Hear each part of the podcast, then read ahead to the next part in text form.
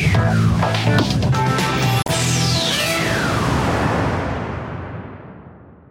Natacha Polony, bonsoir. Bonsoir. Alain Bonsoir, Duhamel, Alain. bonsoir. Être méchant avec les méchants, gentil avec les gentils. Ainsi euh, résume Gérald Darmanin euh, sa future loi sur l'asile et l'immigration. Il veut donc à la fois des titres de séjour pour les travailleurs sans papier dans les secteurs euh, qui manquent de main-d'œuvre, mais en même temps, il veut être dur avec ceux euh, qui doivent quitter notre territoire. Euh, Alain, euh, on s'interroge quand même parce que une nouvelle loi sur l'immigration, j'ai calculé, il y en a eu une vingtaine en 30 ans. Est-ce que on a encore besoin Et 29 depuis 1980. 29 précisément. Depuis Est-ce qu'on- 1980. Alors, encore une loi, pourquoi faire Pour rien? Bon, écoutez, alors d'abord la formulation, faut être gentil avec les gentils, méchant avec les méchants. Je trouve que c'est plus euh, du registre euh, des crèches ou bien euh, des jardins d'enfants que du débat politique, franchement. Euh, alors sur le pas une bonne formule pour vous? Ah bah non, pas du tout. Pas du tout. C'est parce que ça présente comme étant simple quelque chose qui est presque inextricable. Donc euh, ça me paraît non, ça me paraît tout à fait inadapté. Alors dans, ce qu'il propose, euh, il y, il y a deux volets.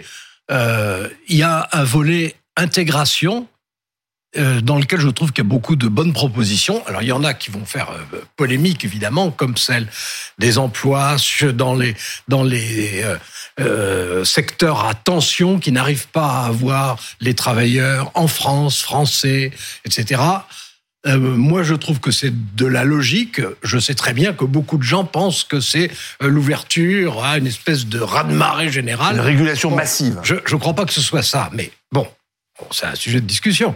Euh, pour le reste, il y a toute une série de propositions d'intégration que je trouve bien. Je trouve bien que, euh, par exemple, un demandeur d'asile, en attendant les six mois, qui j'espère sont vite raccourcis, pendant lesquels on lui dit si théo- théoriquement il peut rester ou pas, puisse travailler. Ça se fait en Angleterre, par exemple, et je trouve ça plutôt intelligent. De même pour ceux qui n'ont pas de titre régulier, mais qui travaillent régulièrement dans une entreprise, je trouve que c'est mieux qu'ils soient régularisés que d'être dans des conditions de clandestinité auxquelles participent leurs employeurs. Donc je trouve que ce volet-là, il est satisfaisant. Alors l'autre volet, qui est, le volet, on va durcir les conditions de l'immigration. Bon, il y a des choses euh, sur lesquelles euh, qui sont de bon sens et qui sont bien quand il s'agit de raccourcir des délais, de simplifier les démarches. Mais entre l'objectif qui est on va arriver à beaucoup mieux maîtriser et à pouvoir faire sortir de France ceux qui n'ont rien à, à, y être, aucune raison d'y être, d'une part, et d'autre part, les moyens proposés, il y a une telle disproportion, parce que c'est facile de dire, euh, jusqu'à présent, euh, on ne recherche que ceux qui ont quelque chose à se reprocher. Là, on- ça sera pour tous ceux qui sont en situation irrégulière, même s'ils n'ont rien commis, même s'ils n'ont pas commis euh, de, de, de, de délit. Bon, mais c'est facile à dire. Alors. Mais ça, ça concerne des centaines de milliers de personnes et je vois pas avec quelle administration, quels moyens, quels délais ils peuvent y arriver comme ça. Natacha Polony. On a en fait sur ces sujets-là un terrible sentiment de l'impuissance du politique et Gérald Darmanin avec sa communication, avec euh, cette façon euh, très sarkozienne, très gros rouge qui tâche de parler des choses, en fait, ne donne pas plus l'impression d'avoir prise sur les choses. Parce que vous avez raison de le souligner, Alain, il y a une chose qui est évidente, on n'a pas les moyens pour l'instant de faire les contrôles qui semblent impliqués par tout ce que nous liste Gérald Darmanin. Par exemple, il nous explique qu'on va euh, se faire en sorte que les préfets empêchent, en gros, pourrissent la vie, qui est un terme que je ne comprends pas. Moi, je ne sais pas en quoi il faut pourrir la vie des gens. Mais voilà, on va pourrir la vie de ceux qui sont sous le coup d'une OQTF et on va faire en sorte qu'il n'ait pas de logement social. Je ne sais pas comment ça marche, moi. Je, je ne comprends pas concrètement comment on Et fait. comment- Donc, il y a plein d'éléments Oui. comme ça qui sont juridiquement assez compliqués à mettre en œuvre Mhm. et dont on voit bien en plus qu'on n'aura absolument pas les moyens de contrôler. Donc, vous ne croyez pas En du tout à l'efficacité de la partie euh, Non, mais- durcissement, la Voilà, partie il faut euh, bien savoir de quoi méchant on avec les parle. méchants. Sur 2020, il y a uniquement par voie maritime 80 000 personnes qui sont arrivées en Italie. Voilà. Ça, c'est le chiffre qu'on a. Plus 48%. euh, pardon, depuis, depuis le 1er janvier 2022. Pardon, je vous dis une bêtise. Depuis le 1er janvier 2022. C'est plus 48% par rapport à 2021. Donc la situation, elle est celle-là. On a des arrivées massives d'Algérie, de Qu'on n'arrive Tunisie. pas à, Voilà. à contrôler. On est incapable de les contrôler. Gérald Darmanin nous dit on va contrôler davantage les OQTF. Il n'y a pas un mot sur les laissés-passer consulaires. Or, le problème est là. Et pourquoi on est plus mauvais que nos voisins européens là-dessus? C'est ça le véritable problème. Pourquoi nous avons une agence française du développement qui, en fait, ne veut pas conditionner l'aide au développement des pays à l'octroi de laissez-passer consulaires. C'est une décision politique. C'est pas l'agence. C'est pas l'agence qui décide, c'est le gouvernement. Elle freine des cas de fait. Oui, enfin c'est le gouvernement qui décide. Or, ça existe en, Allemagne, ça existe en Italie. Voilà, nous, nous sommes très mauvais pour les reconduites. Donc Gérald Darmanin, euh, nous, en gros, agite les bras, fait des moulinets, ça ne réglera pas ce problème-là. Après, en effet, vous avez raison de souligner, il y a des choses bonnes dans cette, euh, dans, dans cette future loi. Il y a par exemple le fait que bah, les gens qui, sont, euh, qui respectent la loi, qui n'ont aucun problème, qui sont là mmh. sur notre territoire, ne vont pas aller faire la queue pendant euh, des heures dans une préfecture pour tous les ans faire renouveler leur titre. Ceux qui sont en situation, voilà, qui sont en situation régulière, qui ont besoin d'un titre pluriannuel. Mais là aussi, une fois de plus, il faut souligner, il y a des, des, complexités que nous ne maîtrisons pas. Un simple exemple, sur les OQTF, et ça, ça mérite d'être souligné depuis 2012, ce n'est plus un délit d'être en situation irrégulière sur le territoire français. Imaginez bien ce que ça veut dire. Mm. En gros, situation irrégulière, ça veut dire qu'on ne respecte pas la loi. Mais ce n'est plus un délit. On est en présence illégale. On ne respecte pas la loi, mais quand même, c'est pas grave. Vous voyez Et, puis en plus, les UQTF, la plupart, c'est sur la base du volontariat. C'est-à-dire qu'on on, pense que la personne d'elle-même va quitter le territoire. La conclusion de ça, c'est qu'on a des aberrations juridiques, on a une impuissance politique, administrative. Et j'ajoute un dernier point, c'est que c'est très bien les métiers en tension, même si je ne vois pas bien comment on va définir exactement. La liste, elle existe. Hein. Mais il y a une liste officielle. Vous savez qu'il y a, on l'a déjà dit pour les médecins béninois, c'est vrai pour les Tunisiens, il y a plus de médecins tunisiens en France qu'en Tunisie. Est-ce que réellement on croit que c'est bon pour un pays comme la Tunisie, sachant qu'ensuite on accueille les malades parce qu'ils peuvent pas se faire soigner sur place C'est une absurdité tout ça. C'est malin. Dans le monde, il y avait à la fois le ministre venu de la droite Darmanin et le ministre venu du Parti socialiste Olivier On fait du en même temps. Oui, enfin disons que c'était habile qu'il y ait les deux, d'autant plus hmm. qu'il y en a un qui proposait des choses qui étaient quand même plutôt agréables, enfin même si euh, le Rassemblement national est tout de suite monté au front pour dire que c'était horrible. La, droite aussi, hein, Eric Ciotti, ils ont dit que c'était euh, un appel d'air. Oui, mais c'était un petit peu plus nuancé, m'a-t-il semblé, y compris chez Eric Ciotti.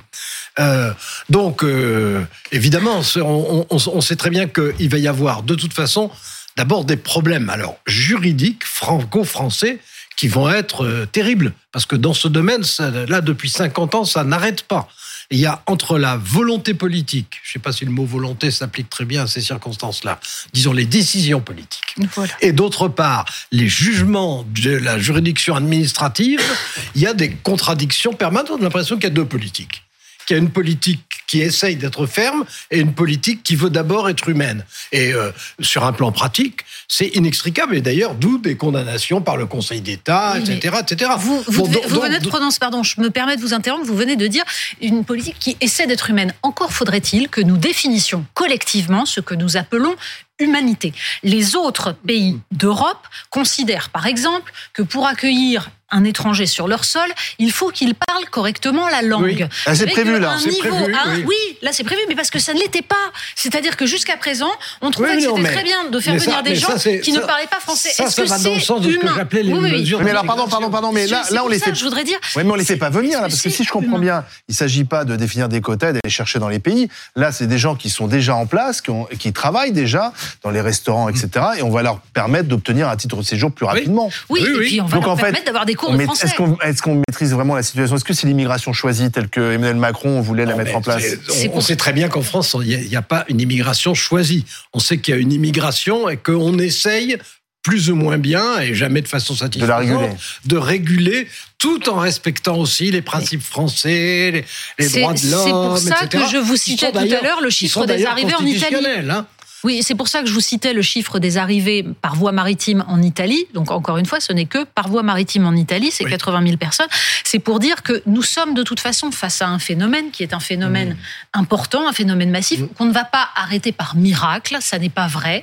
Donc la question qui se pose, c'est comment on fait pour que les gens qui viennent sur notre sol s'intègre pour ceux que nous considérons et comment on fait pour préserver le droit fondamental du peuple français à décider qui Alors- vient sur alors, son a- sol et alors, à quelles conditions. C'est ça la il y a- question. y a Et comment on fait pour Il y qu'ils a- puissent s'intégrer Il y a un réellement problème, il y a un problème qui apparaît très clairement dans, dans les intentions euh, du gouvernement sur ce point et qui pose, suscitera forcément des polémiques, qui, en tout cas à mes yeux, est une des clés de la question, qui est l'immigration familiale. Parce que l'immigration familiale, c'est en gros la moitié de l'immigration. Bien sûr. Bon, euh, Qu'est-ce qu'on fait Je veux dire, ou bien on est euh, les Français formidables de la Déclaration des droits de l'homme et on dit on va quand même pas empêcher un malheureux qui travaille de faire venir sa femme. Ça n'est pas humain. On va pas l'obliger toute sa vie à vivre en, en célibataire, désenchanté, isolé, etc.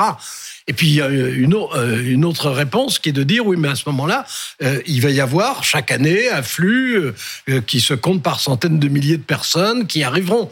Ça, ça va être un, sujet de débat qui est relancé. C'est pour ça que ce projet de loi, qui donc euh, viendra en janvier, ce projet de loi, ça, va être euh, un sujet de débat à la fois sur l'immigration du travail, sur l'immigration familiale et sur tout simplement la possibilité de mettre en œuvre réellement ce qu'on prétend vouloir faire. Et moi, là, je, le répète, je le disais en commençant, mais je pense que c'est euh, autant tout ce qui touche à l'intégration est discutable comme tout, mais est réalisable. Autant ce qui touche euh, au contrôle de- du flux d'immigration, ça n'est pas parce que seront euh, sur un fichier l'ensemble de ceux qui ne sont pas en situation régulière qu'on aura le personnel et l'administration qui permettraient de dire attention, vous n'êtes pas en situation régulière, donc on va vous expulser. Je veux dire, tout simplement, ça, ça ne s'improvise pas. Et ça. un dernier mot quand même, parce que les, les Français, ils, ils demandent euh,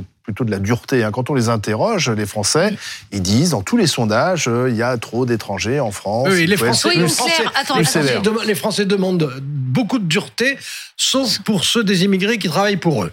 Non, mais- Très rapidement Soyons maintenant. clairs, je vois pas bien comment ça peut bien Mmh. se passer si on explique aux gens, on va accueillir toute la misère du monde Non, et ça, de la le- part on- de on attendez laissez-moi finir. Et de et en revanche ils ont le droit de garder leur culture leur façon de vivre et de ne pas s'intégrer. Donc si on veut que l'immigration se passe bien il faut absolument un volet intégration. L'intégration, ça passe par quoi? Ça passe par la langue. Donc, en effet, des moyens énormes pour apprendre. Ça passe par la répartition sur le territoire. Là encore, en Allemagne, c'est la puissance publique qui décide où est-ce qu'on répartit les demandeurs d'asile. Vous avez vu, vous avez vu Ça quelle n'est idée pas de le faire. Vous avez vu quelle Il idée de le faire. Là aussi, qui immédiatement il a était temps. suscité un tollé.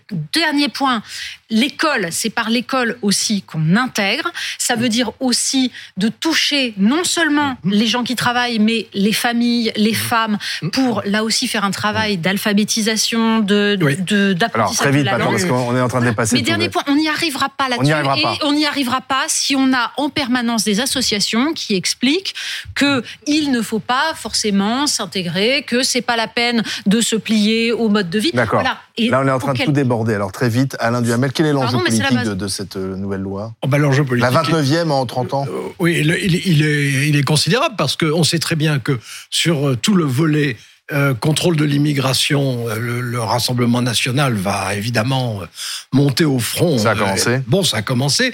On sait que sur le volet intégration, euh, la gauche trouvera que c'est insuffisant et que d'ailleurs, euh, en tout cas, euh, euh, Jean-Luc Mélenchon et ses amis considéreront que euh, toute la partie euh, durcissement de l'immigration euh, est illégitime. Donc on va entrer dans une bagarre générale à un moment où déjà il y aura la bagarre sur les retraites. Oui. Donc ça fera beaucoup. Oui, ce sera au même moment, en janvier. Oui, oui. Euh, un mot, la une de Marianne cette semaine, Natacha Mais combien de temps ça va tenir? Un Avec la président photo qui n'a pas d'Emmanuel de Macron. projet, qui n'a pas de majorité, qui veut baisser Et alors, les c'est quoi la réponse?